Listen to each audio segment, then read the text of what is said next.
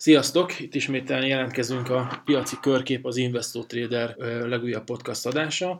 Ismét hárman ültünk össze beszélgetni az elmúlt hetek eseményeiről, és megpróbálunk megint egy kicsit feltérképezni, hogy mi mire számítunk a következő napokban, a következő hetekben. A mai főbb témáink: beszélni fogunk az indexekről, az európai-amerikai indexekről, amelyek csúcsra futottak, és szemmel láthatóan egy jó hangulat van. Próbáljuk átbeszélni, hogy mi lehet ennek a hátterében. Fogunk beszélni egy kis bulváros hírekről is, ilyen fake newsokról, amit az elmúlt időszakban mind a politikában, mind a gazdaságban tapasztalhattunk, és ennek a kockázatairól. A magyar piacron fogunk egy kicsit elmélkedni a Magyar Telekomról, a magyar forintról, euróforint vonatkozásban, és minden, ami közben még így eszünkbe jut. Ezek mellett, a fő témák mellett fogunk haladni, és akkor el is kezdjük. Beszélgessünk akkor tehát először, hogy itt az elmúlt hetekben nagyon szépen megemelkedtek az indexek. Aki hallgat minket, ugye tavalyi év végétől kezdtünk el beszélgetni, vagy ilyen podcast adásokat készíteni, a, akkor talán még emlékeztek rá, hogy akkor a piacok az elmúlt években ilyen tizenöt-tizennyolc hónapos minimumokra estek le, a nagy optimizmusból temették itt a, a gazdaságokat, és hát a, ebbe az év, a kétezer-tizenkilences év, hogyha ránéz valaki a grafikonokra, majdnem azt lehet mondani, hogy, hogy majdnem mindegyik ilyen index grafikon nagyon szépen emelkedett, nagyon komoly Nagyon komoly százalékokban tudtak egyes részvények is menni.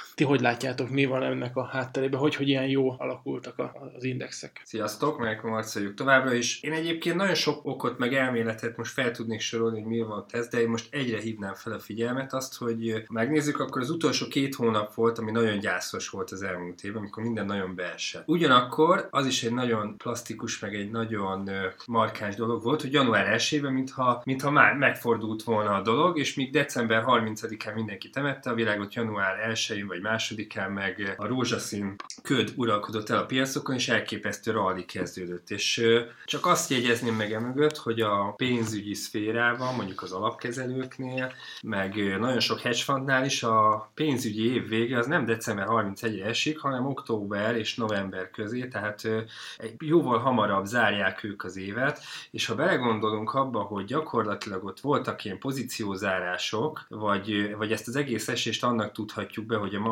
a piac kiheverje mondjuk azokat a pozícióknak a, a bezárásait, amit itt a pénzügyi évben végén ugye realizálni kell, mert nyilván csak abból lesz nyereség, ami realizálva van, mert ugye ki lehet mutatni ugye számvitelileg, de az nem hard cash, és nagyon sokan úgy gondolkoznak, hogy a hard cash is, cash is the king, úgyhogy zártak ilyen pozíciókat, majd amikor ugye véget ért, hogy a, megtörtént a fordulónap, ugye a, a normál cégek esetében, és január elsején akkor újra a longokat újra beízították, és visszatöltötték azt, amit adott esetben lezártak. Ez csak egy vélemény, vagy egy nézőpont, lehet ez is az oka annak, hogy, hogy a tavalyi év vége nagyon gyászos volt, de mondjuk az egész év se volt olyan nagyon jó, de az év vége az kiemelten gyászos volt. Ugyanakkor most az első három-négy hónap az meg elég combosra sikerült. Amit érdemes megnézni az azt, hogy a december huszonnegyedikére esett egyébként a vé i iksz indexnek a, a tavalyi évvégi csúcsa, harminchat pont fölé ment, és aztán innen korrigált lefelé egészen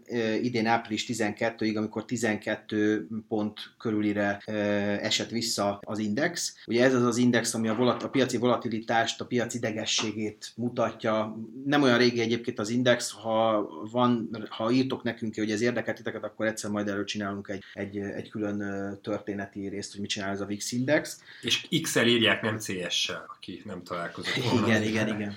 És nem azonos a vé i iksz jegyzékkel. Na, igen, ezt akartam még. De visszatérve a, az indexekre, amit érdemes látni, hogy szinte minden, minden eszközosztály kiemelkedően jó szerepel. Azt néztem, hogy a, a Nasdaq száz az huszonnégy százalék pluszot csinált, az S and P ötszáz is tizennyolc százalékot year to date, úgyhogy tényleg, tényleg nagyon, nagyon kiemelkedő a dolog. Ha valaki csak ilyen indexek befektetett, vagy ilyen indexeket követő E T F-ek befektetett, akkor, akkor az előbb említett százalék százalékok már biztosan a, a zsebébe vannak, és a, a, mondjuk a mai nappal el is adja őket. De erre, erre egyébként nem buzdítjuk, nézek itt Ákosra és Marcira, egyébként nem buzdítjuk a, a befektetőinket, vagy a, vagy a hallgatóinkat. Mire? Nem uh, buzdítjuk? Eladásra. Eladásra, hogy, ja, hogy, a, hogy az indexet... Azt, azt nem tudom, arról beszéljünk külön. Mert ugye az a baj a vixen, hogy nagyon nagy a volatilitás, mert tehát egy hét alatt tud tíz-húsz százalékot mozogni, föl is le, tehát ott, ott nagyon... Nagyon, komoly, nagyon komolyan... Ott nagyon ott komolyan befektetők. Igen, nagyon járvás. Komolyan kell, az egy külön, külön tudomány. Meg nem is mindenhol lehet kötni, de elég ilyen. Hát ott is vannak ilyen é té ef-eken keresztül lehet így, kötni, így, amik, így, amiken így, érdemes kis befektetőknek ezzel játszani. Úgyhogy amit, amire én tippelek, hogy ez miért lehet, vagy miért nem lehet, az az, hogy nagyjából a tavalyi év második felében volt, ha emlékeztek vissza, az a piacon az a, az a hangulat, hogy, hogy a, a Fed tovább folytatja a, az emeléseket ugye a, a kétezer-tizenkilences évben is, aztán ez nagyjából év elejére világossá vált, hogy, hogy, hogy ez, ez nem fog bekövetkezni. Egyébként ezt nyilván többek között annak hatására, hogy a piac egy, egy óriásit zakózott, És, és olyan nyomás alá került a, a Fed vezetése, hogy végig gondolták mondjuk így újra valószínűleg, hogy, hogy, hogy, hogy úgy, hogy egyébként a világ többi részén még óriási lazítás van, lehet a világgazdaságtól egy picit elszakadva a Fednek két százalék fölé vinnie a, a, a, a kamatot, és, és, és folyamatosan emelni. Úgy tűnik, hogy, hogy a, a választ megkaptuk. Úgyhogy, de hát aztán, mikor ez kiderült, akkor úgy tűnik, hogy, hogy mindenki megörült, És, és, és, és minden brutális emelkedésnek indult, nagyon komoly jókedv volt. De hozzáteszem egyébként a vállalati eredmények is, amik most ugye látjátok a gyors jelentéseket, többé-kevésbé alátámasztják a jó hangulatot. A, a nagy papírokat figyelve nem, sok, nem olyan nagyon sok nagy papír volt, ami, ami olyan bődületesen rosszul szerepelt volna. Egyről Sőt. tudunk, az az Intel, ami, ami, ami, ami biztos, hogy, hogy kiesett a kosárból, vagy a Pixisből. De, és hát persze még a héten az Apple van előttünk, ami még egy nagy kérdőjel, de a, de a többi, többi eddig leszerepelt papírok, ha megnézitek a Facebookot, a Microsoftot, brutál, a Twittert, brutál jók. Nagyon komoly, komoly emelkedése. Ugye ma a Spotify is közétette a számait, érdemes megnéznetek, akinek van esetleg ilyen papírja, vagy tervez ilyet vásárolni. Marci? Hát nagyon szépen itt elmondtad a dolgokat, én is azt látom, hogy jók a számok, elsőbb ez a tengeren túlra igaz. Európában azért már más egy picit a helyzet, erről most szerintem majd fogunk beszélni egy picit később, hogy itt nőség Európában, mert azért az látszik, hogy az u es á-ban egy nagyon túl szép, hogy igaz legyen. Tehát, hogy ugye gyakorlatilag az égben van a kamat, de én azt gondolom, hogy brutál jó gé dé pé adat jött ki, tehát ez, ez, ez senki nem számított el, és ha megnézitek, a dollár már nem is tudott annyit erősödni, mert valami brutálisan sokat erősödött. Most így húsz másodpercemből kétszer mondtam, hogy brutális, hogy érzékeltesem, hogy tényleg Mennyire, mennyire rendben vannak a számok szintjén a dolgok. Tehát ha valaki hogy, dollárt vett, akkor egy, igen, egy pár héttel, egy-két hónappal ezelőtt, akkor jó járt. Jó, jó, jó dollár, dollár hogy van, inercia rendszer van most, igen. És mindez meg van még turbózva, vagy boostolva ezekkel a nagy tech óriásokkal, meg ezek a nagy amerikai cégeknek a, a, a, a egyre jobb earnings-ével, bármint hogy a számaival, negyedéves jelentésével, ha úgy tetszik, tehát elég, elég, hogy mondjam, Ott, ott, ott egy picit minden nagyon túl rózsaszín már-már, míg azért Európáról ez nem mondható el, és most csak visszakötnék röviden egy picit arra a múltkori podcastban bejelentett, vagy mondott, bocsánat, mondott dologra, hogy, hogy a BlackRock cé e ó-ját megkérdezték, hogy mi az, amit vár az idei évre, és ő azt mondta, hogy dollárgyengülés, mert hogy itt a Fed már leállt a kamatemeléssel, Európában meg majd majd fog jönni, tehát annak a dollárgyengülés lesz az izéje, de a testbeszéde marhára nem ezt mutatta. Hát most már kicsit érthetjük, hogy mi van ezek mögött, az interjúk mögött, hogy, hogy valójában meg óriás dollár erősödés következett be, és aztán azt hiszem ezt ilyen egy tizenhárom ötvennél mondtam, majd utána nézek a következő adásra, hogy elküldjük a linkjét, hogy mennyire plastikus ez az egész dolog. Úgyhogy u es, most ott van a power, ott van az energy. Hát úgy látszik, hogy megtetszett a piacnak az, hogy nem várható az a fajta monetáris szigor, amit, amit be lett harangozva az előző évben, vagy az előző időszakban.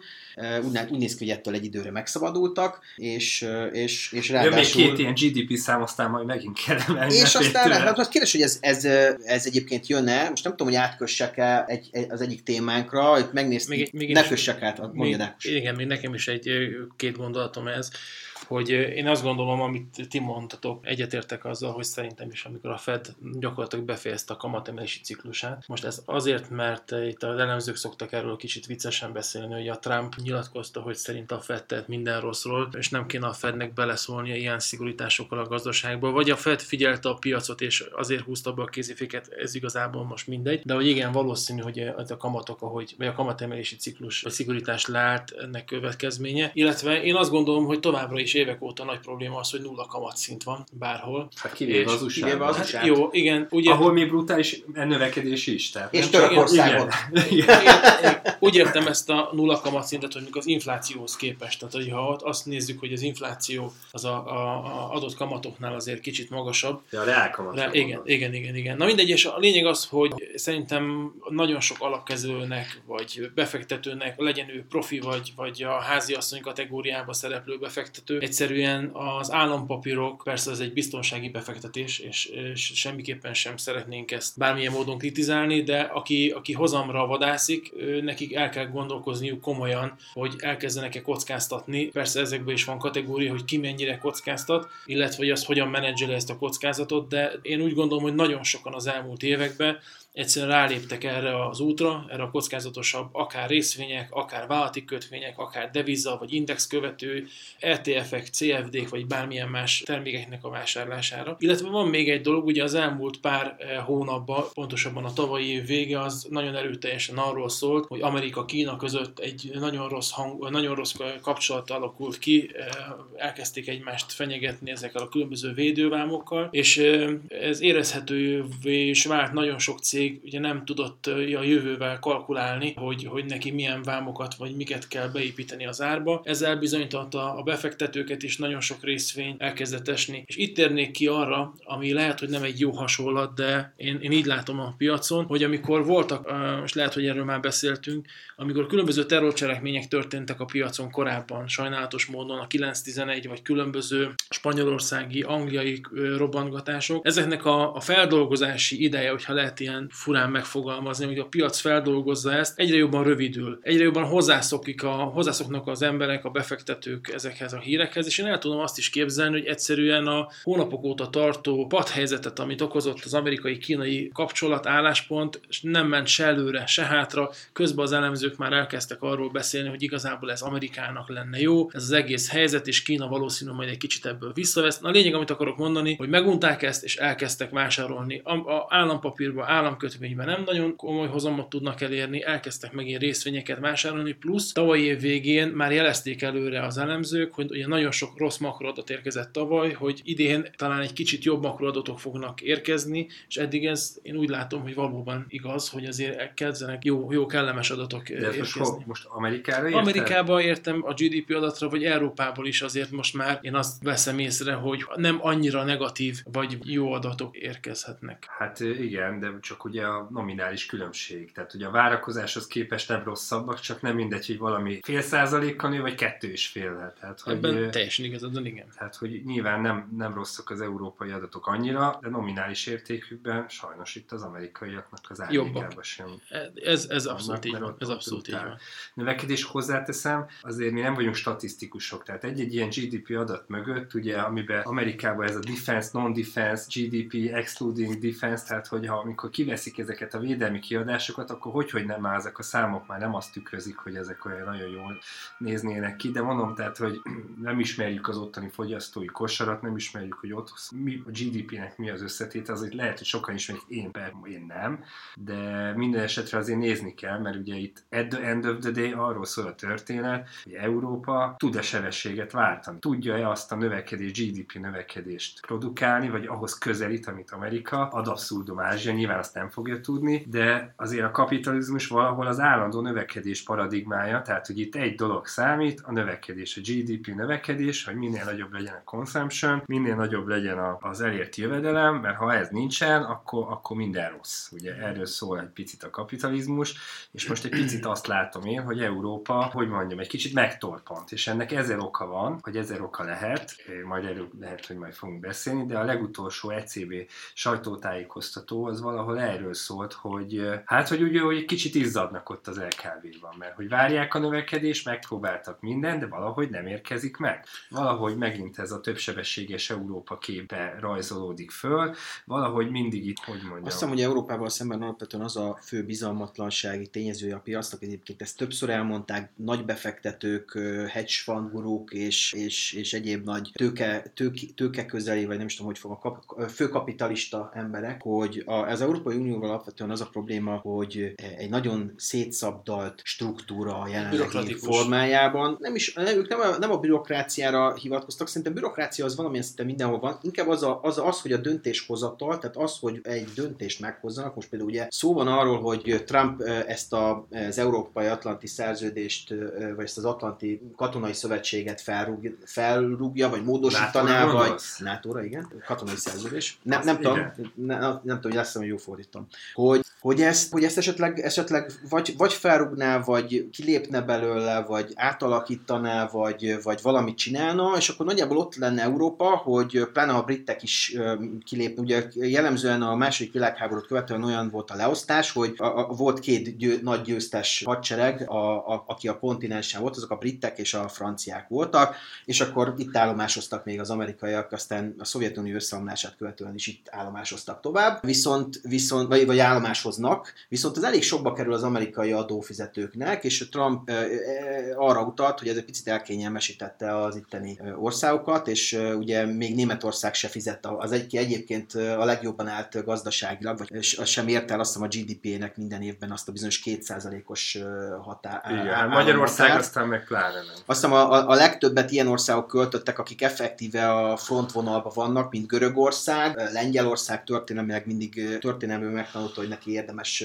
hadikiadásokra költeni, Görögország pedig a, gondolom a, a szigetvilágát a, a, a, val, egy ilyen folyamatos látásháborúban volt ott a törökökkel, vagy a törökök kapcsán, tehát ott, ott, ott elég sok, sok pénzt költöttek erre, de aztán olyan a, a, a legtöbb ország olyan nagyon, nagyon nem, nem tett ebbe a persájbe.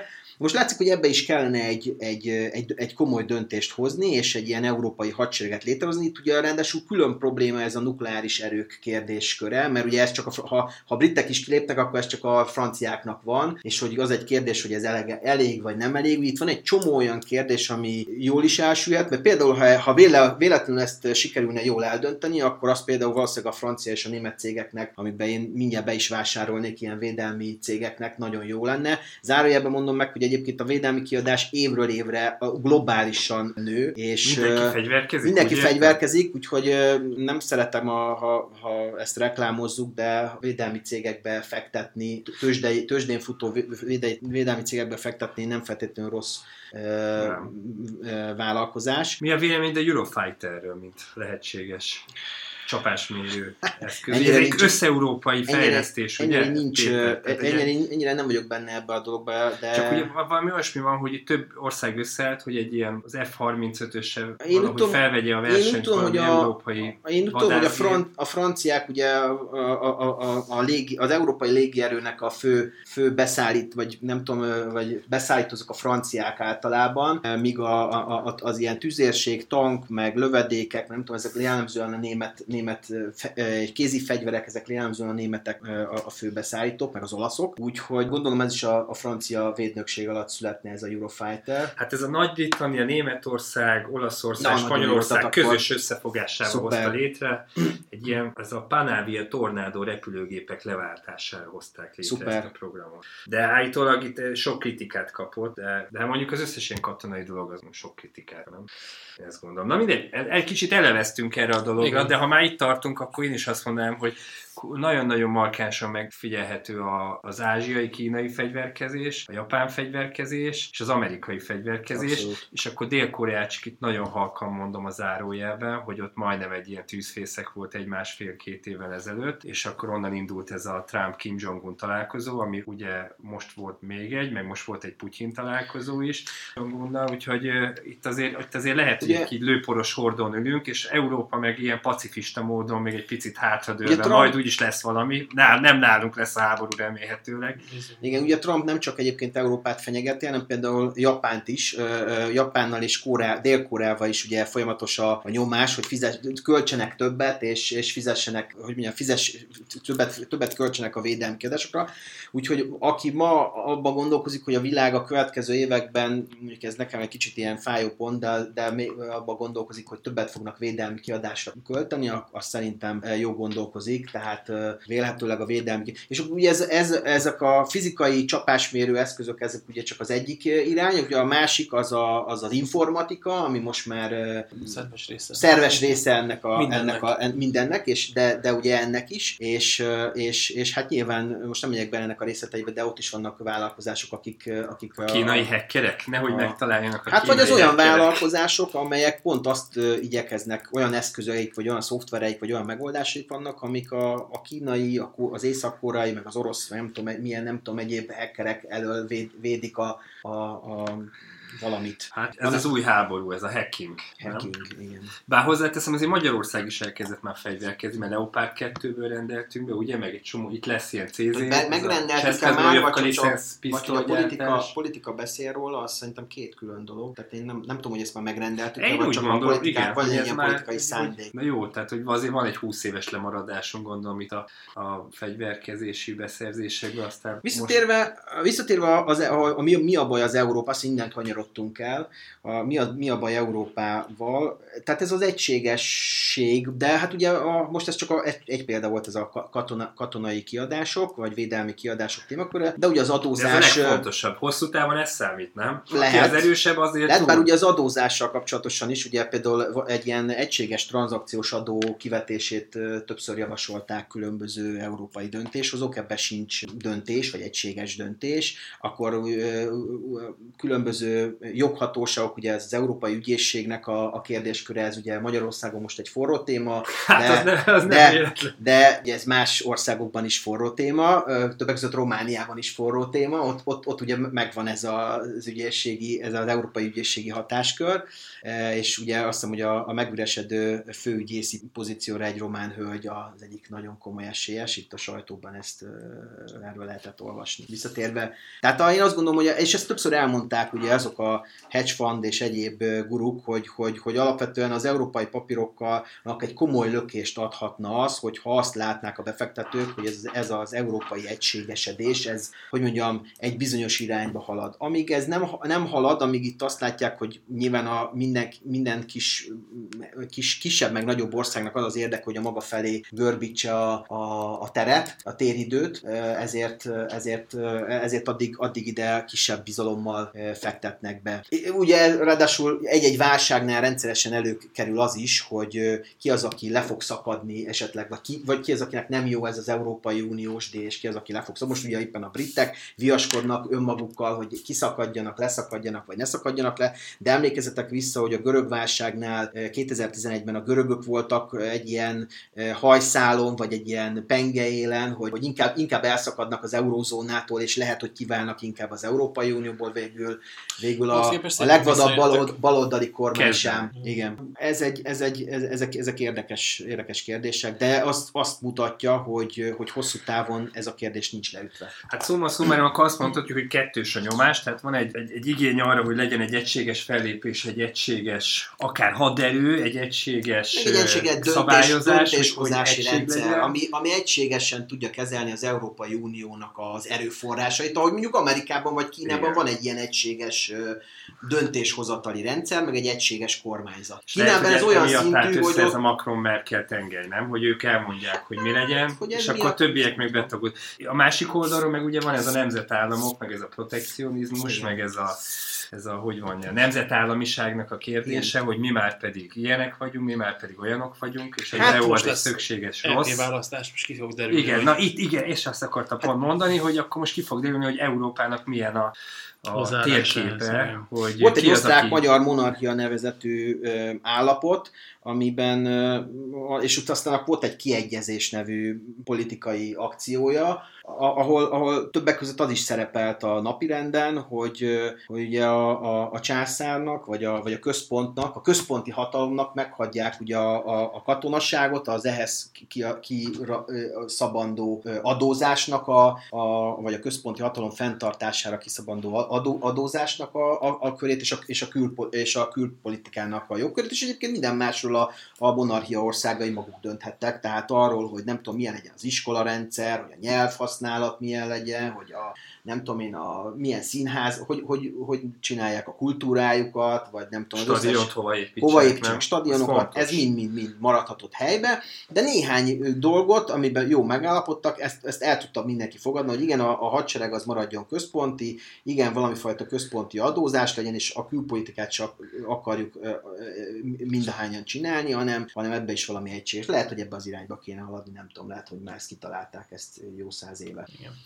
Viszont akkor hadd ragadjam meg az alkalmat, hogy át is menjünk a következő témán, itt a politika, meg a gazdaságban, ugye a politikában nem annyira régen bejött ez a fake news nevezetű fogalom. Te ezek a... nyilatkozol a fake newsnak? A fake newsnak most nem nyilatkozok, most kivetesen nem nyilatkozok. Ez a fake news, ami, ami ugye egy hamis hír, gyakorlatilag egy kamu hír. Ki kezdte el, Ákos? Hát, van, aki azt mondja az oroszok, van, aki azt mondja az amerikaiak, vagy hackerek. Ez a kifejezés, ez nem a Trumptól indul? Lehet, nem tudom. Én igazából. Hiszem, ő hozta be a... a... Hát ő, ő volt az, aki... Ki a C N B C-t fake news-ozta le, vagy az N B C? Nem tudom, a C N N? Szerintem igen, akkor lehetett, amikor megkérdezték a, a választási. Ugye a Fox, Fox News nézi igen. egész nap, azt mondják, hogy nagyjából tizenegy, tizenegykor kezd el, ezt valahol olvastam, hogy tizenegykor kezd el általában államügyekkel foglalkozni. Az első hamburger után.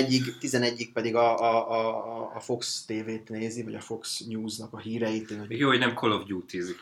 Igen, igen, az igen. lenne a baj, ha rákattam a két C O D-re, akkor... Most a lényeg az, Kemény. Hogy a politikában is megjelent ez, hogy azért kezd a gazdaságban vagy a tőzsdére is így átjönni, és nem annyira régen volt kettő ilyesmi, nem biztos, hogy ez az, de, de egy hasonló hír. Az egyik a, a Wirecarddal történt, ez a Wirecard nevezetű részvénycsoda, ez a DAX harmincba keveredett be, a Commerce Bank helyére egyébként, a Commerce Bank került ki, Wirecard került be, és ezt a Wirecardot a Financial Times azzal vádolta meg, hogy a kétezer-tizenhat kétezer-tizenhétben a bevételének a nagy része az ilyen átláthatatlan partnercégeken keresztül származott. Ezt a... már ilyet, Ákos? Nem, én, én ilyet nem láttam. Magyarországon biztos, hogy nincs nem. ilyen. Hál' Istennek ez német, ez nem magyar. Igen, igen, ez német. Ott rendesek az ember. És a lényeg az, hogy a Wirecardnak az árfolyama, hát ezzel azonnal reagált. Durván egy ilyen száz hetven euró környékén volt a, a hírt megelőzően az árfolyama, ami nagyon röviden pár napon belül száz euró alá esett be, majd onnan szokásos módon elég komoly ingadozással gyakorlatilag száz és száznegyven euró között bárhol, bármilyen pillanatban megtalálható volt. Közben jött egy hír egyébként, hogy a német tőzsdefelügyelet a Wirecardnak a sortolási lehetőségét, tehát hogy papír nélkül... Naked short, tehát akinek van. Volt az eladhatta, az, van, csak akinek... nakedbe, tehát szimplán nem lehetett sortolni. Így van. Never is sortolni. Így van. Értelemszerűen ez az intézkedéshez valamelyest emelt az árfolyamán, majd utána ezt megint ugye eltörölték, megint lehetett sortolni, akkor gyengült, és az elmúlt pár napban viszont érdekes, hogy egy japán bank, egy softbank bejelentett, hogy egy kilencszáz millió euró fektetnek be ebbe a fintech cégbe, így ismételten elkezdett erősödni. Tehát ez volt az egyik ilyesmi. A másik pedig a Raiffeisennel történt, ott pedig egy... De itt mi volt a fake news? Itt a fake news az, az volt, hogy egy nem bizonyított történetet dobott be. De akkor nem tudjuk, hogy fake. Nem tudjuk, de, de ezért mondtam, hogy nem biztos, hogy ez az, csak hogy egy hasonló, hogy egy nem egyértelmű bizonyított hírek alapján e, itt a, a, a, ennek a részvénynek az árfolyama viszonylag gyorsan gyengült, és ott volt igazából egy állítás, egy másik állítással szembe. És ugyanez volt szerintem egy Raiffeisenhez, ahol, ahol például egy orosz alapkezelő jelentette azt, hogy szerinte pénz, pénzmosással gyanúsította meg a Raiffeisen. Érdekes módon ez, ez év márciusában történt egyébként, március elején. Egy orosz? Egy orosz, igen.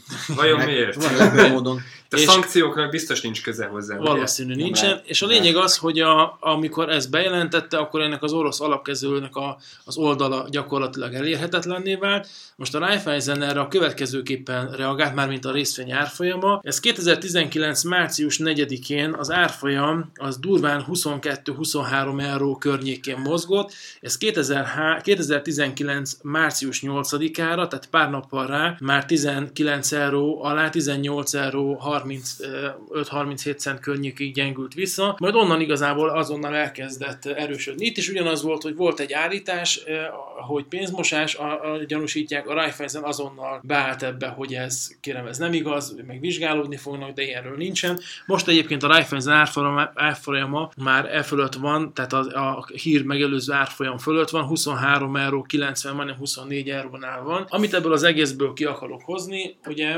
beszélnek arról, hogy például a Trump-féle választások környékén egyes hírforrások szerint az oroszok belenyúltak a választásba, és annak lett egy eredménye. Ugyanígy... Most már jelentés is van. Igen, és ugyanígy azt, azt arra szeretnénk igazából felhívni a figyelmet, hogy a részvények oldalán is, pláne úgy, hogy ilyen forgalmak vannak a részvénypiacon, nagyon könnyen lehet manipulálni a befektetők érzelmét, az árfolyamokat egy-egy ilyen hírrel, ami szemmel láthatóan borzasztóan öt-tíz százalékkal pár napon belül el tudja mozdítani az árfolyamat. A beszélnek a lényege, vagy a mondani valója, hogy észnél kell lenni.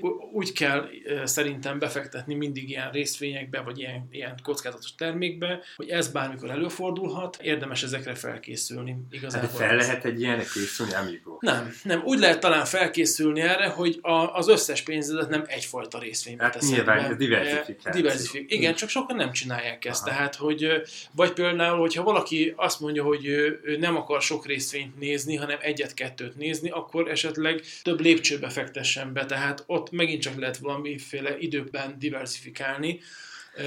Ennyi igazából. Akkor itt arról szó szerintem is a történet, hogy ugye ez a fake news, vagy bármilyen hír, ez jobban meg tudja egy részvény árfolyamát mozgatni, mint adott esetben egy gyors jelentés, mert a gyors szerintem jelentésre igen. Simán ugye számítanak, legfeljebb rossz igen. Lesz, de az nem arról igen. Szól, hogy organikusan baj lenne. Igen, meg, a, meg bocsás, a, meg... Igen. Ezek az állítások, ezek a vélt vagy valós állítások, ezek meg ilyen stigmákat raknak cégekre, igen. Amiktől nagyon nehéz megszabadulni. Pláne, pláne bocsás, meg pláne olyan cégekre, mint a pénzügyi cégek, ahol ugye a bizalom egy viszonylag fontos dolog. Lásd Deutsche Bank, ami mindjárt jön a következő. Igen, kössünk is át, mert ugye a Deutsche Bank... Két, két mondat a fake newshoz, csak annyi, hogy, hogy, hogy én is ezt egy nagyon nagy problémának, vagy egy ilyen, hogy mondjam, egy ilyen olyan dolognak tartom, ami a mai világot nagyon jellemzi, hogyha megnézzük, hogy, és nagyon, hogy mondtad itt a, a választási kampányban ezeket a videókat, hogy mennyire befolyásolja az embereknek a véleményét, ugye a Facebook videók, vagy a Facebook posztok, vagy ezek a social media posztok, az ami elképesztő. Tehát az az elképesztő, hogy ha valaki mondjuk ötszáz aktivitást csinál a Facebookon, a Facebook jobban ismeri azt az embert ötszáznál, mint a saját családja, de már százötvennél is már olyan szinten ismeri, mint a haverjuk, hogy a kismacskás képre kattint, vagy éppen a baloldali politikai párt. Tehát, hogy nagyon nagy preferenciát elárulnak magukról, és nem ezt akarom mondani, hanem az, hogy egy olyan nagy információ zuhatag van ott az emberen, ami belinkel ilyen videókat, vagy belinkel ilyen kétes helyről származó dolgokat, hogy az ember nem tudja, hogy mit higgyen el, és mit nem is. Ugye a médiagépezetek, vagy ezek a befolyásoló gépezetek úgy működnek, hogy fognak egy állítást, valószínűleg egy fék állítást, telenyomják vele a rendszert, és nem törődnek azzal, hogy ezt most elhiszik, vagy nem, mert ha ez benne van a rendszerben, meg van hirdetve, forog, akkor az olyan, hogy beszélnek róla, és, és akkor az, az, azt már onnan nagyon nehéz kiszedni. Tehát most, ha kitalálunk valamit, hogy mit tudom, én mondok valami orbitális nagy hülyeséget, mondjuk, hogy Donald Trump valójában nő, vagy valami tényleg, és ezt így elkezdjük nyomni, akkor egy idő után már x ezer ember arról fog beszélni, vagy posztolni, vagy újra megosztja, és, és ugye ezzel nem nagyon lehet mit kezdeni, és ugye a Facebookot is azért támadják, hogy, hogy, a, hogy a validációja ennek az egész rendszernek megszűnt, míg mit tudom, nyolcvanas, kilencvenes években, amit a Népszabadság vagy amik újság megírt, az valószínűleg úgy volt. De mostanában a média, és most nem akarok itt honlapokat, vagy ilyen egyéb dolgokat, meg pláne áthalásokat mondani, de hogy, hogy már mindent egy kicsit fenntartással kell kezelni, mert, mert nagyon nehéz, nagyon nehéz itt az információ tengerben lavírozni.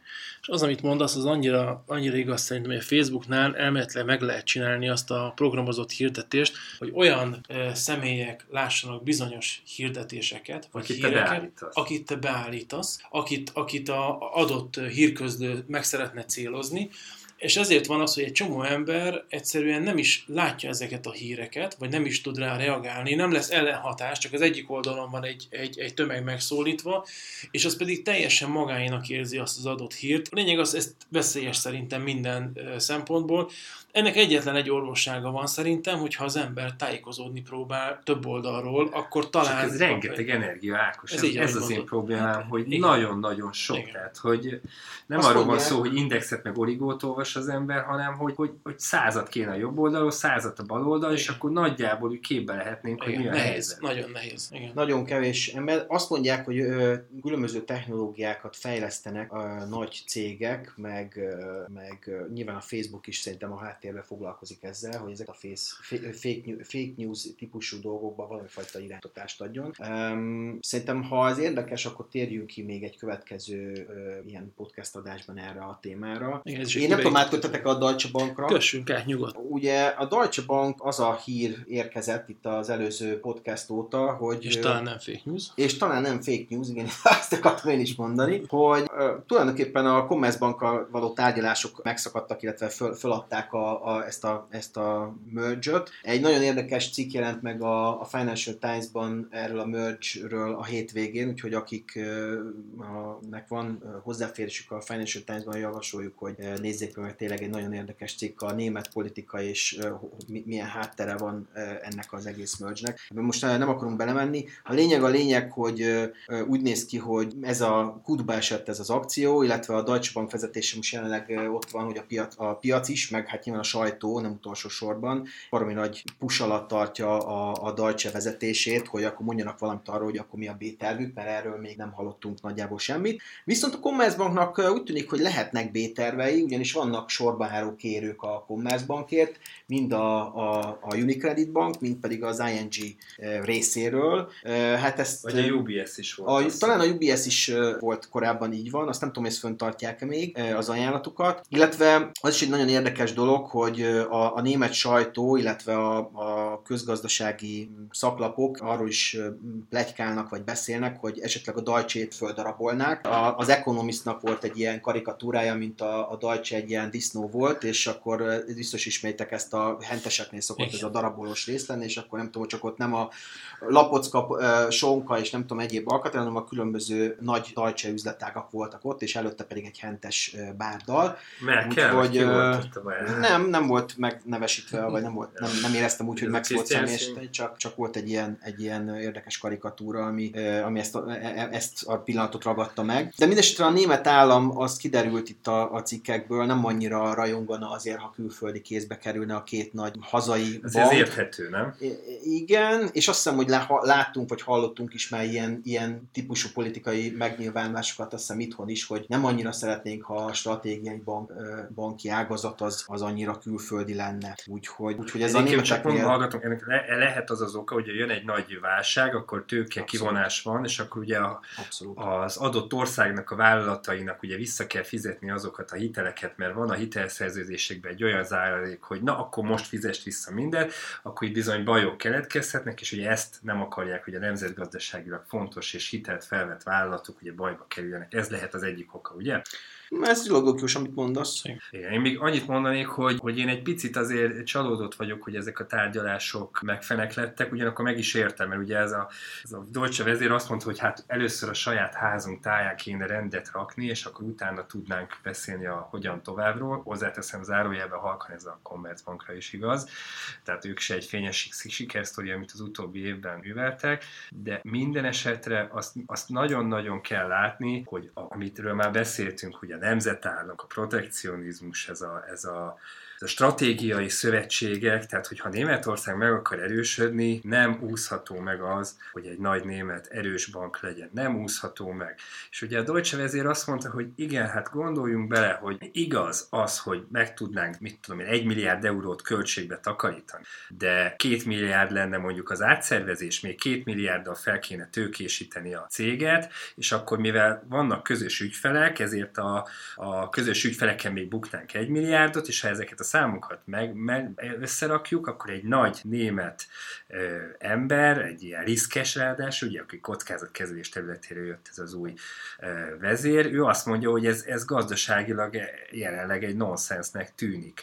És ugye ezzel is érvelnek, hogy, hogy ugye a részvényesek sincsenek oda, meg ugye a szakszervezetek se, ugye ez volt az oka, hogy megfeneklettek, hát nyilván mert belbocsátások lesznek, és nyilván a Deutsche Bank nem annyira nagyon hatékony bank, de ugye valójában arról szól a történet, hogy túl sok ember dolgozik a Deutsche Bankban, Németországban. Tehát a németek nem, volt, nem hajlandók azt a döntést felvállalni, ha bár ugye all-time low van a, ugye a munkanélküliségi ráta, hogy bevállalják azt, hogy ott viszont sok, sok ezer embert ki kéne ugye az utcára tenni. De nem ez a fő olvasata a dolognak, hanem az, hogy ezeket a dolgokat én azt gondolom, hogy nem szabad, hogy a számok nyelve döntse el. Ha Németország úgy tekint magára, mint egy erős nemzetállamra, akkor igenis ezt a két bankot össze kell rakni, kerül, amibe kerül. Én mondtam azt, hogy nevezzék el Germániának, hogy legyen egy ilyen összetartó ereje. Lehet, hogy ez rossz, rövid távon a bé en pé Paribának meg a Goldman Sachsnak a malmára hajtja a vizet. Ugye a Deutsche vezér ezt mondta, hogy ez az egész merge leginkább a, a versenytársaknak lesz. Ugye ez a cikk is erről szól, hogy rövid távon igen, relatíve lehet, de gondoljunk már bele, könyörgöm. Ha egy német vállalatnak nem ugyanaz a Deutsche Bank vagy a Germánia a hírvószó, mint egy Goldman Sachs. Tehát, hogy megint visszakanyazok arra, hogy, hogy, hogy lehet, hogy drágább lesz a hitel a Deutsche-nál, de könyörgöm, az, vagy a Germániánál, hogy tetszik, de az, egy, az amikor kutyán kölyke lesz. És ez, amit nem látok most egész Európában, meg a pláne a németeknél, hogy ez, a, ez, a, ez az öntudat, ez a német öntudat, ez így kifejlődőben lenne. Amit még érdemes szerintem... É, nyilván itt nemzetgazdasági szinten, ugye, bocsánat, még egy, még egy mondat, hogy ugye láttuk ezt a botrányt, hogy az Alstom meg a Siemens, azt hiszem egyesült, hogy Kínába felvegyék a verseny. Mi lett az eredménye? Kivitték a közös vállalatot, a kínaiak lemásoltak mindent, most meg a két, két cég ott, vagy nem engedi az versenyhatóság, hogy egyesüljenek, mert lemaradtak, könyörgöm. Tehát, hogy, hogy, hogy itt tartunk, hogy Amerika van, Kína van, akik száguldanak, és Európa meg tötymörő, próbál itt valahogy itt lavírozgatni, de amikor ilyen összefogás vagy ilyen merge lenne, akkor valahogy hogy nem úgy alakulnak a dolgok, hogy, hogy ebből nem lesz semmi. Kérdés direkt, nem direkt. Kinek az érdeke, nem kinek az érdeke, de ez már egy másik podcast tartalma lesz. Igen. Amit még érdemes megemlíteni, szintén az elmúlt időszakban, elmúlt két hétben történt, hogy, illetve hát most egész, már április huszonhatodikán egész konkrétan kijött a Deutsche-nak a negyedéves jelentés, ami hát többen megerősítette azt, amit azért legtöbb számítottak, az árbevétel esett kilenc százalékot, ez egyébként a kilencedik negyedév sorban, hogy a bevétel esik a, a banknak, miközben tudjuk, hogy a, a, ugye szintén sorra jelentettek az amerikai nagybankok, akik hát jó eredményeket publikáltak, egyébként amit Marci mondott, azt megerősíti, hogy szintén a sajtóban napvilágot látott egy, egy grafikon, vagy egy ilyen ábra, ami, ami arról szól, hogy mennyire az amerikai versenytársakhoz képest, vagy a világ nagy, nagy bankjaihoz képest a, a, a német bankok a legkevésbé versenyképesek, különböző mutatók alapján. De, de ugye annak a legfőbb oka az, hogy, hogy ugye mi a legnagyobb költség egy bankban? i té, illetve az emberanyag. Most ha, ha, ha egy olyan bankot nézünk, ahol nincs egy erős szakszervezet, az ugye bármit meg tud csinálni, hogy erős szakszervezet van, és már tradicionálisan egy sok emberrel dolgozó bank, hát ott azért ott, nem lehet ott azért annyira nem. Ami ugye még a, a, a Deutsche-nál azért azt érdemes megemlíteni, hogy a, a, a nettó profitja az egyébként a vártnál jobb lett. Nem volt olyan rossz az a Deutsche jelentés, de... picit tartja alatta volt, de nem a várakozásnak, de nem volt olyan nagyon nem rossz. Volt olyan nagyon rossz, így. Ennek ellenére ugye három százalékot esett. Azért nézzétek meg, hogy a Deutsche, még nem akarom védeni, de azért a Deutsche Bank ez egy óriási ellenszélve megy előre. Nem volt olyan hónap, nem volt olyan hét, amikor valami fel meg ne vádolták volna, valamilyen hát, büntetésnek kellett volna fizetni. Voltak, tehát kicsit úgy érzem, hogy ha összeadnánk ezeket a büntetéseket, hogy igazából nincs is ennyi pénz a világban, amennyire, persze ez csak vicc, amennyire, és még mindig, meg, és, és még mindig ott van. De van. Úgy, de van. Jó, de Ákosok, azt és meg, hogy, hogy szerintem az volt itt a történet még a, az Ackermann idején, ugye az olyan kétezres évek eleje közepe, hogy azt látták, hogy gyerekek, ezek az amerikaiak, ezek tudnak valamit. Money talks, ugye ez volt az izé, ha eredmény van, ha, ha, ha biznisz van, az mindent felüli. És ugye erre jött ugye ez az Anshu Jain nevű vezérigazgató helyettes, ugye aki vezérigazgató is lett, és meghirdeztett ezt az investment banking vonalat. Ugye erről is már volt szó, azt hiszem pont a januári adásban, hogy a Deutsche-nál volt egy nagyon erős váltás, egy nagyon erős váltás arra, mert látták, hogy mit hasít a J P Morgan Chase, hogy látták, hogy mit hasít a Goldman Sachs, meg látták, hogy mit hasít a Bank of America Merrill Lynch, akkor még csak Merrill Lynch volt és Bank of America, most már együtt van, ugye, de hogy ugye ezt, ezt lépték meg ők is, hogyha a nagyok ezt csinálják, csináljuk mi is azt, és abból a tradicionális, konzervatív, hiteleken alapuló bankrendszerből, ami, ami addig volt, elmentek, ugye azért tudom, én, én, én dolgoztam ennél a cégként, zárójelben mondsak,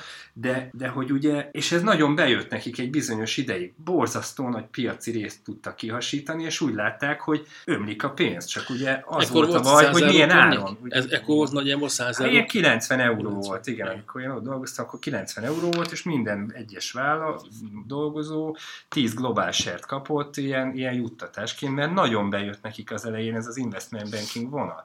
Csak ugye, hogy mondjam, volt ennek ára, és ez volt az ára, amikor most kiderültek, hogy hát bizony a biznisz az innen jött ki. És ugye ez a kérdés, hogy, hogy visszakanyarodik-e a Deutsche Bank ez a klasszikus dologhoz, vagy sem, és ugye most pont a mai cikk, azt hiszem, hogy ők nem akarnak nagyon változtatni ezen az investment banking vonalon. Hozzáteszem, a J P Morgannek, a Goldman Sachsnak ez nagyon megy.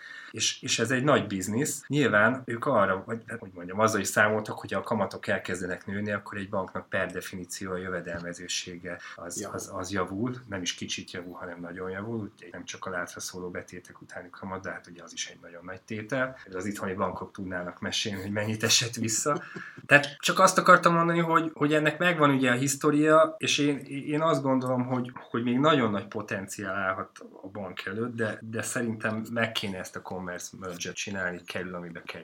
Mert, mert ugye mi a, mi a alternatíva, hogy jön az Unicredit, vagy jön az I N G, és gyakorlatilag tetszik, nem tetszik, összeházasodnak, és azért hát, na, legyünk őszinték, egy bankban ugye egy cégről mindent tudnak, és akkor most nem akarom itt a titkos szolgálatokat, meg egyéb ilyen dolgokat mondani, de hát nemzetgazdaságilag az nem feltétlenül jó, hogyha a külföldi bankok, vagy egy adott esetben egy ellenséges ország, ha most megint a háborúra kötünk ki, az mindent tud a cégeknek, annak tőkeellátottsáról, stb. stb. stb. Tehát már csak ezért sem, és valahogy ezt nem látom a fejekbe, hogy ez a vonal, ez úgy, úgy megjelenne. Tehát, hogy mindenki csak pénzről beszél, de egy olyan környezetben, ahol mindenki fegyverkezik, és, és egyre inkább ilyen parás feszültségek vannak, és most zárójelben mondom csak Iránt, meg Észak-Koreát, stb. Nem biztos, hogy ez egy felelős magatartás. És egy pár szám a, a Deutsche Bankról, csak így visszamenőleg érdekességképpen. Teljesítménye, a árfolyam, tehát a részvény árfolyamról beszélünk most. Az elmúlt öt évben hetvennégy egész kettő százalék mínusz, az elmúlt három év negyvenkilenc egész hét százalék mínusz, az elmúlt egy év harmincöt egész harmincnégy százalék mínusz, az elmúlt hat hónap az tizenhárom egész kilenc, vagy majdnem tizennégy százalék, az elmúlt egy hónap már egy kicsit jobban néz ki, az plusz egy egész nyolc, és az elmúlt negyed év pedig plusz hat egész tizennégy százalék. A grafikonra egy picit rátérve, a Deutsche Bank úgy nézett ki, mint minden az elmúlt, az, tehát a kétezer-tizennyolcas év végén, esett az árfolyam, gyakorlatilag hét euró alá gyengült be az árfolyam december vége felé. Onnan elkezdett szépen erősödni, oldalazgatni. Mi, amióta beszélgetünk erről az elmúlt adásokban a Deutsche Bankról, nagyjából azt mondhatjuk, hogy a hét euró környékén van ennek a, az hát hét és fél mondjuk a jó, sáv közepe, ugye igen, tegnap hét hat, igen, igen, igen, igen, igen. Az a kérdés, hogy nyolc fölött meg tud-e maradni az esetben kilenc, a, vagy maradunk hét? Így van. Én, én ugye azt látom ebből, és, és nem, nem elfogultam, csak egy picit megpróbálok, hogy ránézve a grafikont, hogy mit lehet látni. Én azt látom, hogy ez az oldala, ez a sávból még nem esett ki, erre a hírnek a hatására sem, illetve szoktunk nézni mi eresi mutatót is, ami negyvenhárom egész kilencnél tart mai napon. Ugye ez, ez azt a jelenti, hetes napos? Ez a napos, napos, napos, napos, napos grafikonon. Ugye ez azt jelenti, hogy harminc alatt ez túl adott lenne az adott részvény, vagy az adott termék, a hetven fölött pedig az alapbeállítások szerint pedig túlvett lenne. Tehát ezen a, most ugye már zárva van a, a német piac, ezt az adást ezt hat óra környékén rögzítjük. A lényeg az, hogy hét euró harminckilenc centen zárt a, a, a Deutsche Bank ezen a napon, és negyvenhárom egész kilencvenkilenc negyvennégynél tart az eresélye, tehát egyáltalán nem mondhatjuk azt, hogy majdnem, majdnem, majdnem túladott kategóriában van. Én bevallom, ha ránézve a grafikonra, én minimum tartanám tovább, de, de lehet, hogy bele vásárolgatnék a következő napokban. Én el tudom képzelni, hogy megint elkezdi tesztelgetni ezt a nyolc euró, nyolc euró ötven körüli szintet. Azt is el tudom képzelni, hogy ha végre ezen át tudna törni, mint egy ilyen tengeralattjáró, ami a jeg, jeg, jeget alulról áttöri, elindulhat utána fölfele. Beszéltünk arról is, hogy azért ebben egy nagyon komoly raklapnyi sortállomány van. Tudjuk azt, hogy ha a, a sortokat, hogyha esetleg elkezdenék zárni, akkor én nem akarok jósolgatni, de ez a, ez a részvény... Snowball lenne ott, nem? Tehát egy igen, gyorsulási effekt. Nagyon gyorsan. Szóval, na, igen, és úgy, ugyanúgy... Igen, és ugye Stoppol. Ebben a Deutsche Bankban azért két dolgot mindenképpen láthatunk. Persze ez lehet egy nagyon egyszerű megfogalmazás, olcsó. Az átfolyam, igen. A másik, hogy komoly forgalma van. Tehát, hogyha, hogyha megnézzük azt, hogy ott vagyok én egy alapkezelőként, aki, aki keres közép-hosszú távra befektetést, a portfólióban én úgy gondolom továbbra is elfér az, hogy ezzel, ezzel lehet szemezgetni. Egy hét euró harminc centes papír, hogyha nyolc euró ötvenig, kilenc euróig elmegy. Százalékosan. Százalékosan, az nagyon nagyon sok, és most nem azt ö, akarom ebből kivenni, hogy az alján, tehát a hét euró harmincon megveszünk, a nyolc euró ötvenen eladjuk, de akkor is én úgy gondolom, hogy ebből a nagyjából nem tudom én, tíz-tizenkét százalékból azért öt százalékot csak el lehet tenni, és azért euróba, és, az, és az, az egy nagyon kellemes dolog, tehát van kockázata ennek a papírnak, mint minden másnak, de az árfolyam miatt szerintem érdemes ezzel igenis foglalkozni. Hát már csak azért is, mert hét euróval lefele, fölfele, meg a csillagoség, amit mindig elmondunk ilyen pár, pár eurós papíroknál. Igen, igen, és igen. Mi van, érted? Én nem tartom el ördögtől valónak, ha most az állam beszállna. Ugye mi azt mondja, hogy most izé, nemzetgazdaság érdek megerősíteni a bankrendszert, beszáll az állam x milliárd a... euróval, hozzácsapja az érdekes, az érdekes, hogy a, a hírek nem erről van. Szólnak. A hírek arról szólnak, hogy mikor a merge tárgyalások folytak, akkor ugye megüzenték a kormányzat irányából a, a, a gyakorlatilag tárgyaló feleknek, hogy ne számítsanak állami pénzre. Ugye a német adófizetőknek, ugye választások előtt vagyunk, európai parlament... Jó, ez, igen, ez lehet, hogy egy kicsit a kampánynak is szólt. Hogy nem feltétlenül szeretnék. Tehát a, a, én azt hiszem, hogy ők szeretnék német kézbe tartani, de valahogy úgy, úgy szeretnék, hogy a német adófizetőknek ez ne kerüljön pénzbe, és ne olvashassák a jelenlegi cé dé u cé es u politikai elitnek a, a, a fejére ezt is, többek között, sok mással egyetemben, hogy, hogy a német adófizetők pénzét ilyen, hogy mondjam, kapitalista vállalkozások megmentésére költi. De a görögök megmentése az sokkal jobb. De ugye azt is velükre olvassák, tehát ugye az á ef dé ugye ebből indult ki, tehát ugye az á ef dé nevű, nevű Na jó, de ellenzék. De németnek mi a jobb? A saját bankunkat, vagy a... Igen, mert hogyha Európáról beszélünk, és azt mondjuk, hogy konzervatív hát néző, Európa. Jó, egyetértek veled, Péter, szerintem se szerencsés, de én azt mondom, hogy nem tartám ördögtől valónak ezt az egész dolgot. Nem ördögtől való semmi, csak, csak elmondom, hogy, hogy mi a, a, a, a, a, igen, igen, a, a, helyzet, a politikai igen. közbeszéd a Németországban. Abszolút. Annyi, annyi, hogyha Európát nézzük, és azt, azt mondjuk, hogy Európa egy kicsit konzervatívabb, egy kicsit lassúbb. Én, én azért el tudom képzelni, hogy Németországban van egy-két olyan cég, ami, ami bástya. Tehát az autógyártók például, a Volkswagen, vagy a, vagy, vagy a bankként, én azt gondolom, a Deutsche Bank is ilyen, vagy a gumigyártó, a Continental, amire sorra, amikor volt például a Volkswagen botrány, biztos emlékeztek, amikor elkezdtek játszani ezzel a különböző szűrőkkel. A Merkel, amikor a választási kampánya volt, kicsit megdorgálta, de kicsit meg is simogatta ezeket az autógyártókat. Olyan mennyiségű ember dolgozik ezekbe a gyárakban. Olyan hát sok a gé dé pé kontrib, tehát az gé dé péhez hozzá... Pontosan tartott. Hogy mondjuk, a hozzájárulása a német autó. Óriási. Óriási. Sőt, én... meg a magyarhoz is.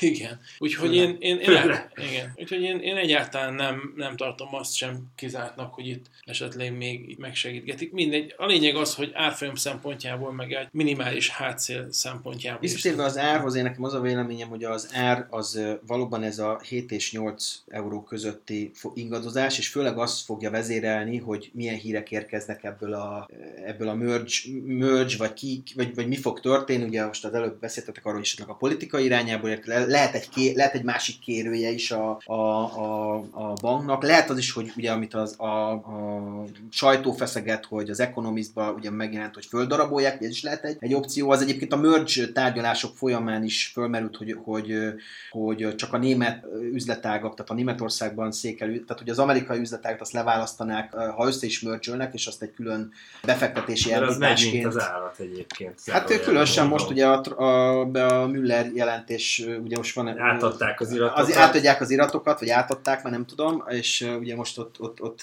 szinte, ha, ha, ha felütöd az amerikai sajtót, akkor a Deutsche Bank most neve, az nem, nem elsősorban a merge-el kapcsolatosan, hanem a, a Müller jelentés, illetve a, a Trump pénzügyi... Ami német név, milyen, milyen igen. Na jó, Deutsche Bank után esetleg térjünk vissza megint egy kicsit a hazai vizekre. Itt az elmúlt adásokban kezdtünk egy kicsit a nagyobb, a úgynevezett blue chip részvényekkel foglalkozni, beszéltünk már az o té péről, beszéltünk a MOL-ról, Richterről, és a blue chip részvények közül talán az egyik utolsó a Telekom, a Magyar Telekom. Ennek is egy nagyon érdekes... Amit sokan még Matárnak hívnak. A Matárnak Matár. hívnak, így van. Abszolút. Ez nagyon érdekes pályát futott be ez a Telekom, és igazából talán a, a, a magyar papírok közül az áramszolgáltatókon kívül az egyik olyan ismert osztalékként is, osztalékfizető papírként ismert papír. Nagyon sokan hosszú távon ebbe azért fektettek be korábban is, mert jó osztalékot fizetett, most megint visszatért ez a szokásához, megint az elmúlt években elég jó huszonöt forint körüli osztalékokat fizetett.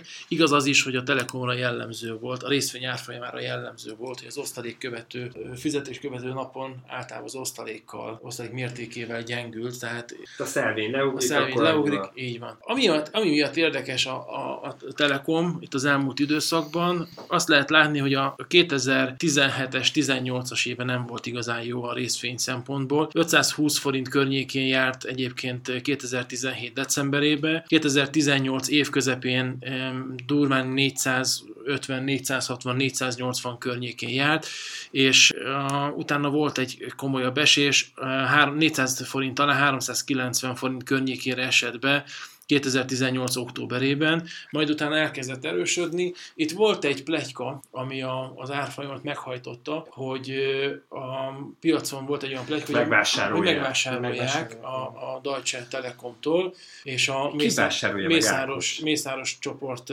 neve merült fel, és a magyar piacon nagyon sok befektető hozzászokott. Hogy meglepett téged, hogy ő veszi meg? Venné meg? Nem, nem. De a magyar piacon hozzászokott szerintem nagyon sok befektető, hogy az ő neve fel szerepel valamilyen részvényben, annak az árfolyama esetlegesen megugrik. Ez történt egyébként a Telekommal is. négyszáz forint körüli árfolyamról viszonylag gyorsan négyszázötven-négyszázhatvan forint, aztán egy kicsit följebb négyszázhetvenhat forintig is emelkedett. Azonnal szinte a fontosabb mozgóátlagok fölé keveredett, majd igazából elkezdett oldalazni ezen a négyszázhatvan-négyszázhetven forintos ársávban, és az elmúlt napokban inkább elkezdett lefelé jönni, úgy, hogy most már e, tudjuk, hogy huszonöt forintos osztalékot fog fizetni, de egyelőre ez a felvásárlási hír, vagy pletyka, vagy nevezzük bárminek, egyelőre ez nagyon elcsendesedett, és, és igazából, mint hogy egy kicsit érdektelené vált volna, és hogyha megnézzük a, a grafikon, grafikont úgy, hogy egy ilyen havi bontásba nézzük,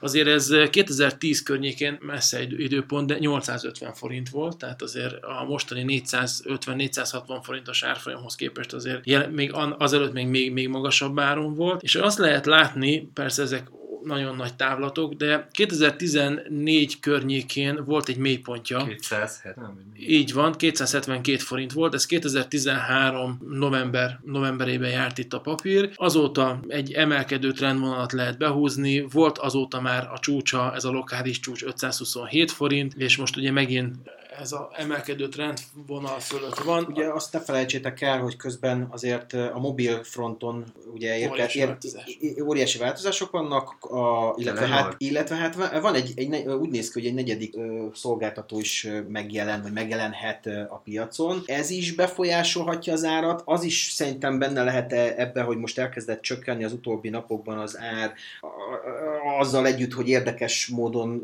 ugye a profit, a, vagy a, vagy a osztalékszelvényt még nem vágták le, hogy, hogy olyan magasra ugrott az ár, amit le, lehet, hogy sokan úgy gondolták, hogy akkor is érdemes kiszállni. Mondjuk nézd meg, ha valaki április, május tizennyolcadika körül vásárolt papírt, olyan, olyan nagyot ugrott, hogy, hogy jobban jár, jár, hogyha nyilván számít mindenki arra, hogy ez a huszonöt forint, ez úgyis kiugrik az árból, amint levágják a szelvényt.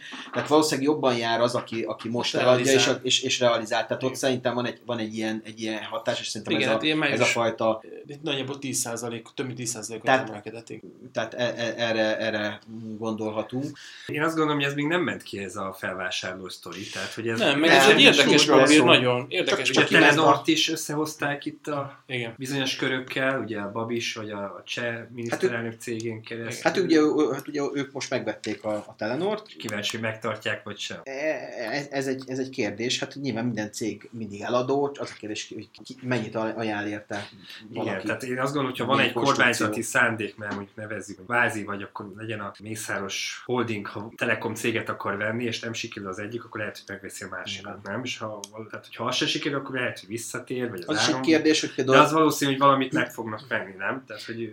Az is egy kérdés, hogy, hogy megvennének egy teljes céget, vagy csak beszállnának. Ugye bankoknál is láttuk ja, igen, olyat, igen, hogy igen. például az Erszténél, ugye, ahol, a, ahol a, a, a magyar állam ugye beszállt például egy, egy azt hiszem tíz-tizenöt százalékkal a, a, a bankba. Én úgy tudom, hogy ez, ez a felállás ez jelenleg is fennáll. Elképzelhető, hogy a, egy, táv, ja, ja, egy ja, nagy ja, távközlési ja. cégbe is ö, inkább csak részesedést szereznének. Nem mutassák az irányt. Hát ez, láttunk már ilyet. Igen.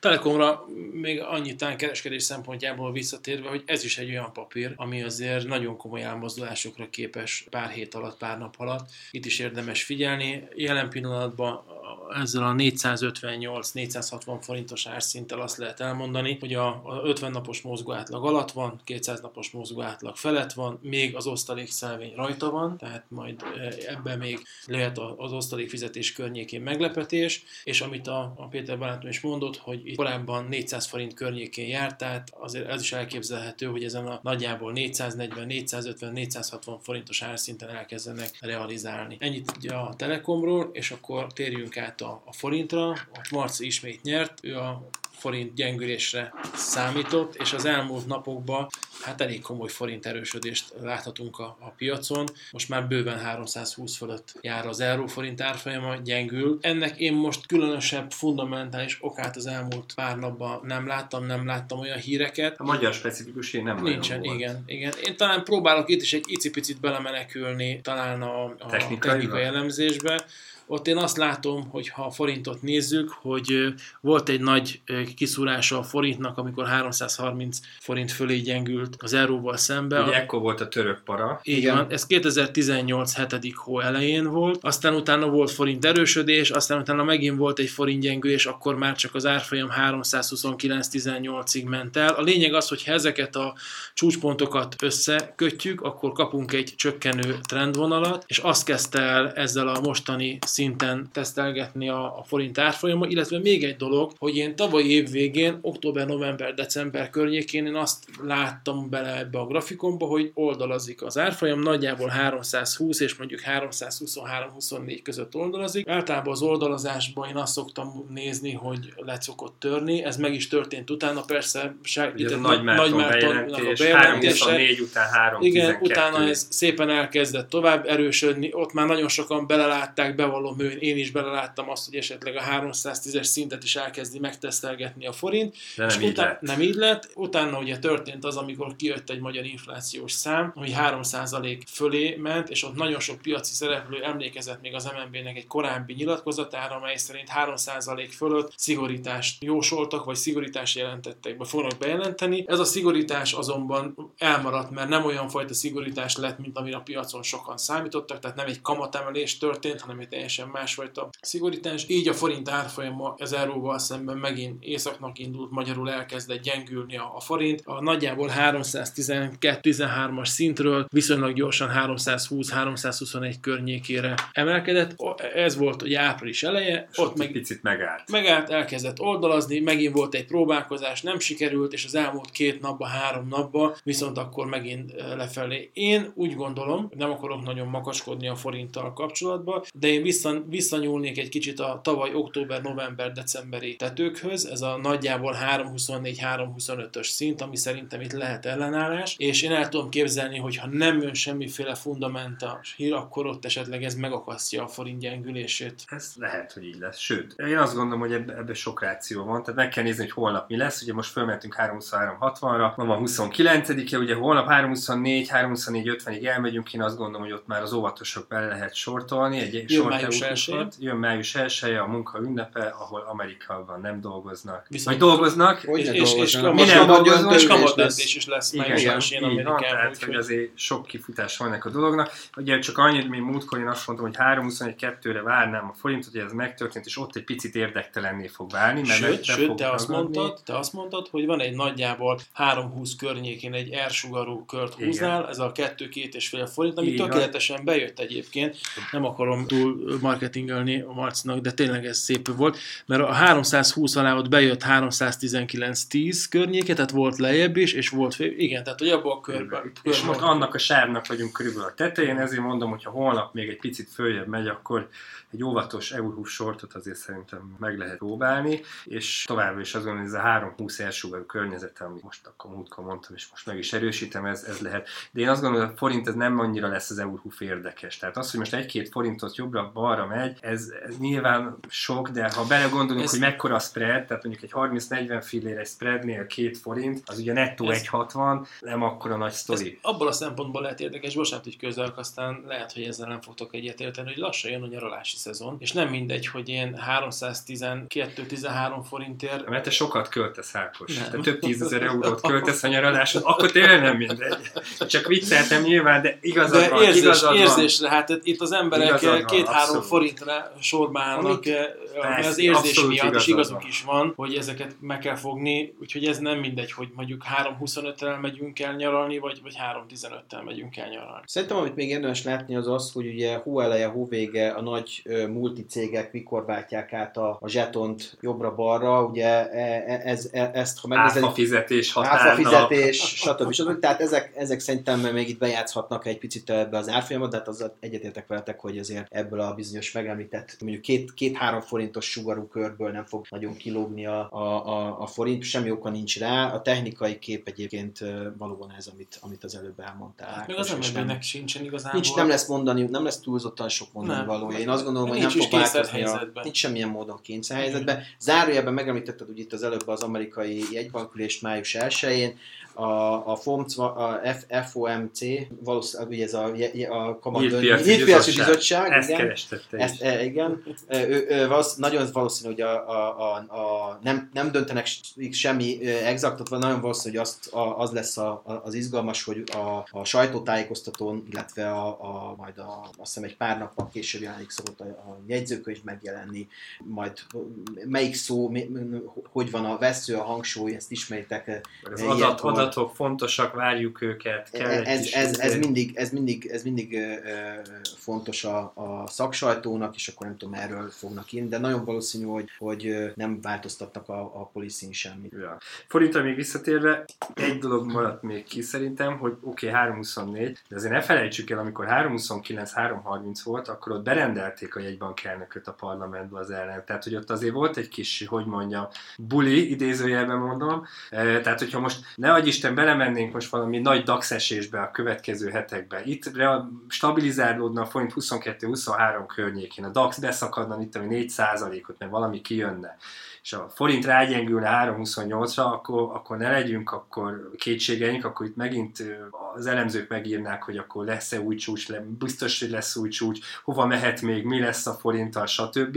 Tehát azért félszemmel azért nézni kell, hogy nem vagyunk messze ugyanis a történelmi csúcstól. Ha van egy új csúcs, az mindig egy sztoriról, mindig írnak egy pár cikket, akkor az alapok mindig vagy beleresznek, vagy beleadnak, attól függ, hogy az all-time high long vagy short alap, ugye van ilyenek is, tehát azért valószínű unalmas lesz a forint, de azért ez a lehetőség azért mondjuk egy tizenöt-húsz százalékos valószínűség azért még benne van. Hozzáteszem, ne legyen rá példa, vagy ne kerüljön rá sor, mert nyilván azért ez nem annyira jó egy nemzetgazdaságnak, ha ennyire gyengül a forint. Hozzáteszem, az exportőrök azért lehet, hogy ennek szép csendben azért örülnek, de kétségtelen, hogy a nyaralóknak azért, azért nem lesz olyan kellemes. De, hogy régen mondtam annó, hogy a Matolcsi György nem volt a síelő barátja, mert minden egyes bejelentésére gyengült a forint, amit éppen télre idézített, úgyhogy Úgyhogy, hát meglátjuk. meglátjuk. Volt a hűtében minden. Igen. Jó, én a következő adásra szeretnék valamit így előterjeszteni, hogyha megengeditek. Az elmúlt időszakban a Teslának az árfolyama brutálisan gyengült. Egy kicsit esetleg ezzel, hogyha van kedvetek, majd foglalkozva, vagy foglalkozzunk szerintem, és mondjuk egy másik ilyen tradicionális amerikai autógyártó, a Fordnak az árfolyama pedig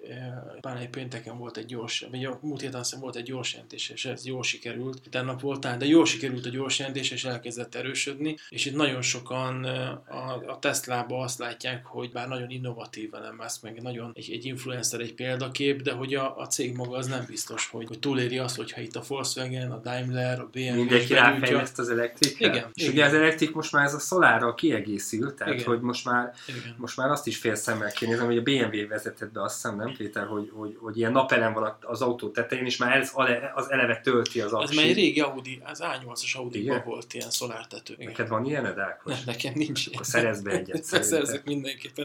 A másik nekem a Tesla egyébként, így előre menve egy kicsit a sztoriban, nekem egy kicsit olyan, mint a Nokia telefon, hogy egy időben az etalon volt a, a telefonok között, aztán jött a nagy androidos, meg iOS-es korszak, és gyakorlatilag a Nokia sajnos eltűnt a süllyesztőbe. Én nem akarok itt okoskodni semmiképpen sem, de hogy a Tesla, én, én el tudom képzelni, hogy ez egy nagyon jó járt volna, hogyha valamelyik komoly autógyártónak mondjuk egy ilyen luxus modellje lett volna, ami ugye mostanában divatta, amit a, a, a Toyotának a Lexus, vagy a, a, a Citroennek ez a dé es, ami kihoznak egy kicsit prémium kategóriás történetet, vagy ami régen volt a Mercedesnek a Maybach, de hogy, a, hogy, a, hogy borzasztóan innovatív ez a, ez a Tesla, nagyon, nagyon klassz dolgokat csinál, meg el tudja varázsolni mindig a közösséget, de hogy eddig a nagy autógyártók igazából nem nagyon fetszöltek ebben. Kicsit olyan volt ez, mint hogyha úgy, úgy kicsit pisz, piszkálták volna ezt, hogy nem volt annyira érdekes, de, de az elektromos autók még elkezdenek teret nyerni, és hogyha megnézed, hogy az európai autók között például az Audinál, ami kihozta most az e-tront, ami egy, egy fantasztikusan kinéző autó, és, és igazából nagy hatótávot tud már megtenni, ez egy komoly ellenfele lehet. Azt mondják, hogy ezekkel a kibocsátások, ugye az é u-ban elég komoly kibocsátási normákat határoztak meg, és ezekkel a hagyományos motorokkal nem, birkó, nem birkóznak, vagy nem, vagy, vagy nem, nem tudják megoldani a, a műszakot. Hibrid vagy a... Muszáj, muszáj elmenni a, az elektromos irányba, ugye most több autógyártó is már bejelentette, hogy nem tudom, valamelyik évtől kezdve már nem gyárt csak elektromos motorokat. Addig vegyetek dízelt, amíg lehet. De utána már nem lesz. A nagy autókra nyilván maradni fog jó, azért jó a, nagy tankjereket. A, a dízel, viszont az is igaz, hogy ha elkezdik kevésbé vásárolni a, a dízel üzemanyagot, akkor valószínűleg kevesebbet fognak gyártani belőle, vagy kevesebbet fognak az országok exportálni. Ez volt a mondás, amikor beszakadt az üzemanyagok ára. Hát ezt nem tudjuk. Mert hogy beszakadt az olaj, nem csak a, a beszakadt az olaj, akkor ezt mondták, hogy hó, hó, hát jönnek az elektromos autók, hó, hó, már globál demand, a kereslet az visszaesett, hó, hó, hát nem is olyan jó itt a sztori, aztán hogy, hogy nem most megint rakétázik az olaját, de belét folytottam a szót Péter. Nem, csak a, a, oda akartam kiukadni végül, hogy gyakorlatilag az autógyártóknak nem nagyon van más választások, főleg az európai gyártóknak. El kell, el kell menni ebbe az irányba, ezt, ezt, ezt több szakértő is leírta már, vagy, vagy nem tudom, erről cikkezett a világ sajtó. Még visszatérve a Teslához egy, egy mondat erejéig, hogy uh, ugye a Tesla az valójában ez nagyon érdekes, mert a Tesla az egy ilyen érdekes állat, mindenki az, azt gondolja, hogy ez egy, ez, egy autó, ez egy ilyen elektromos autót gyártó cég, pedig valójában egy sokkal komplikáltabb cég, eleve két cégből rakta össze a, a, a Musk. Ugye a, a Testből meg a lából, nem? Volt a, test, volt a Test gé em bé há. Igen, ez nem olyan, mint a Bia meg a Tormány. Igen, nem olyan, mint a Buda meg a Pest. Vagy a Mise és a Kolc, nem? Voltak ne. A kolciak, meg a misiek, és egyszer csak egyesültek. Nem, ugye a, a, a, a Musknak volt ugye három három, tradicionálisan három cége volt egy, egy ideig, most kettőt csinált, ugye a SpaceX az továbbra is egy külön cégként az elég menő, nyomja. Most nem menjünk bele a SpaceX-be, de a, a másik cég, ugye volt egy, egy, egy, egy olyan cég, amelyik Amerika szerte ilyen szolár napelemeket igen, szerelt föl, de aztán ez a cég, amikor az amerikai kormányzat megnyírbálta a, a támogatásokat, akkor ez a cég nem annyira kezdett jól menni, de akkor beolvasztotta ezt a, a Teslába, kvázi egy, volt egy ilyen összeolvadás. Úgyhogy a, a, a cégnek egy része, de ez, ez továbbra is megmaradt ez a, ez a cég, tehát ezt csinálják, csak, csak valami más konstrukciókkal. Én, én úgy tudom, hogy ez, ez egy része a cégnek. A, a, nagyon érdekes, hogy a, a, a maga a cég az gyárt akkumulátorokat, tehát ugye egy ilyen, tehát ugye vannak olyan autógyártók, vagy olyan gyártók, akiknek akár szolár, tehát vagy ilyen szolár megoldásokhoz gyárt akkumulátorokat, illetve, illetve ilyen autós, autózási célokhoz is gyárt akkumulátorokat. Tehát ez is egy, tulajdonképpen egy külön üzletágként, ha az előbb a Deutsche Banknál lehetett ugye a disznós példával divízió, vágni, akkor ezek, ezek, ezek is ilyen, ilyen, ilyen darabok a, a Teslában. Ugye külön, külön üzletág a gyors tört ügyletek. Ugye a, a másik, ugye, amiről nem kevesebbet beszélnek, az az, hogy ha hirtelen megugranak az elektromos autók számai, akkor valójában ehhez az infrastruktúra jel rendelkezésre áll-e, illetve milyen ütemben fog rendelkezésre állni. Valószínűleg az, az a, ennek a két dolognak valamilyen szerves egységbe kell fejlődni. És ugye például itt a Teslának ugye van egy, egy gyors töltő megoldása, illetve ebben rendkívül sok szabványa meg, meg, meg ilyen újítása van, vagy szabadalma van. Tehát ez, ez is egy külön üzletág egyébként a Teslán belül, és akkor ugye van a legismertebb, ami a magát az autós, az autós, az autóikt fejleszti, vagy, és, és ezt árusítja. A Tesla az egy ilyen nagyobb cég, de hát persze nyilván a, a meghatározó ebből az autó dolog, amiből most már egy ugye a nap körül is kering. Még annyi, bocsánat, csak egy érdekesség, hogy az S and P ötszáz indexnek az elmúlt negyedéves mozgása az egy tizenhét egész öt százalék plusz, és hogyha megnézzük a, a Teslának ugyanezen időszak alatt a teljesítményét, az mínusz huszonhét egész tizennyolc százalék. A Tesla az tehát tipikusan egy ilyen, egy ilyen hype, kicsit ilyen hype index, nagyon erő, magát az árfolyamot nagyon erősen befolyásolja az, hogy akik Teslát tartanak, azoknak a nagy része egy, egy ilyen Elon Musk hívő, egyfajta szekta, ahol nem probléma az, hogy a, a, a cég nem tudom én évekig nem produkált semmilyen profitot, és, és, és csak vitte a pénzt, és ugye még ma is leginkább egy ilyen pénztemetőnek tartják az igazi pénzügyi guruk, hogyha belemennek a számoknak az elemzésébe, akkor ez többen, többek látszik, de mindig, amikor jön egy rossz hír, ugye a Muskot többek között levették a, a felügyelet a, a, a cég vezetői pozícióból, akkor most el, elmozd, jött egy új cégvezető, most elmozdult. Pedig ő jót akart.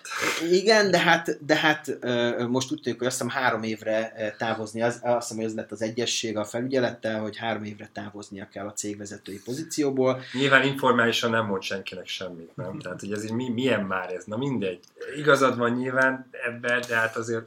Na. Visszatérve, na, szóval a Musk, ez egy ilyen Musk hívő, hívő dolog. Itt a Musknak a személye nagyon fontos. Picit olyan, mint az Apple a Steve Jobs, a, a, a Steve Jobs időszakban, ahol tulajdonképpen igaz, hogy, hogy Jobs olyan értelemben ne, nem egy pénzt, tehát a, amikor, a, amikor már a, a, az Apple nagyon jól ment, ugye akkor nem egy pénztemető volt klasszikusan, de azért az Apple-ben is voltak olyan időszakok, többek között, amikor ugye visszahívták, amikor a cégnek, fogalmazunk úgy, nem, nem ment jól. Annyira nem ment. Annyira nem ment. Meg egyetlen fejtsebb Péter, és ezt kevesen tudják, hogy egyébként a Tesla eladások az elején az azért voltak olyan robbanásszerűen nagyok, mert Tesla fogadott el bitcoint eleinte, és kizárólag az autójaért. Tehát bitcoinnal lehetett fizetni, és volt a Redditen egy ilyen valamilyen belső kimutatás, ami azt mondta, hogy igen nagy százaléka az autóknak, azok bitcoinért vásárolták. Tehát, hogy a, a, az első, második ilyen nagy hype hullám, ott bizony ezek a, az informatikai hívők, ugye nyilván itt ilyen, ilyen, ilyen I T-s gyerekek összevásároltak egy csomó bitcointnak, hittek benne egy-két hát dollárért,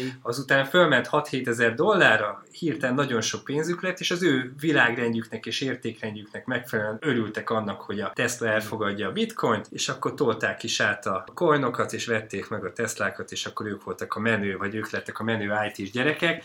Hát azért ez, ez egy elég lett. Nagy lökést adott, hogy a bitcoint elfogadta. Hozzáteszem, hogy tudom már a Daimler, tehát a Mercedes is elfogadja már a bitcoint, hogy most mennyi bitcoinnal mennyiért vesz, tehát hogy most mennyi ennek az aránya nyilván már nagyon kicsi, de ez a bitcoin hype idején volt ugye nagyon éve, másfél éve volt ez igazán is, meg kérdés. Ez csak így zárója zárójelben mondtam így a végére. Mi maradt? Egyébként a bitcoin éveleje óta harminchat százalékot erősödött. Hát, és mennyit esett? Hát, előtte tizenkilencezerről háromezer. Szerencsére nincsen eszközön. Az, azt azért kiülni egy longot egy olyanba, azért az, ahhoz kell. Reméljük, Musk nem ülte ki a... Biztos vagyok benne, hogy neki elég sok bitcoinja van, mert ő egy, e... egy ilyen revolúciónőr, vagy hogy mondják? Ő követi, követi, nem, ő diktálja a dolgokat, nem követi, mint mi. Na, jó. Nem tudom, hogy van még időnk ilyen, ilyen rövidekre, vagy pedig ezeket hagyjuk a jövő hagyjuk jövő, a... jövő alkalomra, mert elég hosszúra sikeredett okay. ez a adás. Egy, vagy megvágja az Ákos. Igen. Úgyhogy akkor elköszönünk? Elköszönünk. Jó, nagyon sziasztok, örültünk, hogy meghallgattatok minket. Így jó idő, menjetek sokat a szabadba, kirándulni. Így van, nagyon szépen köszönjük. minket. Nagyon szépen köszönjük, most már a Spotify-n is elértek minket, illetve ha bármilyen kérdésetek, észrevételetek van, akkor a podcast kukac investor pont hu e-mail címre tudtok nekünk küldeni levelet. Nagyon szépen köszönjük, sziasztok! Sziasztok! Szevasztok, hajrá!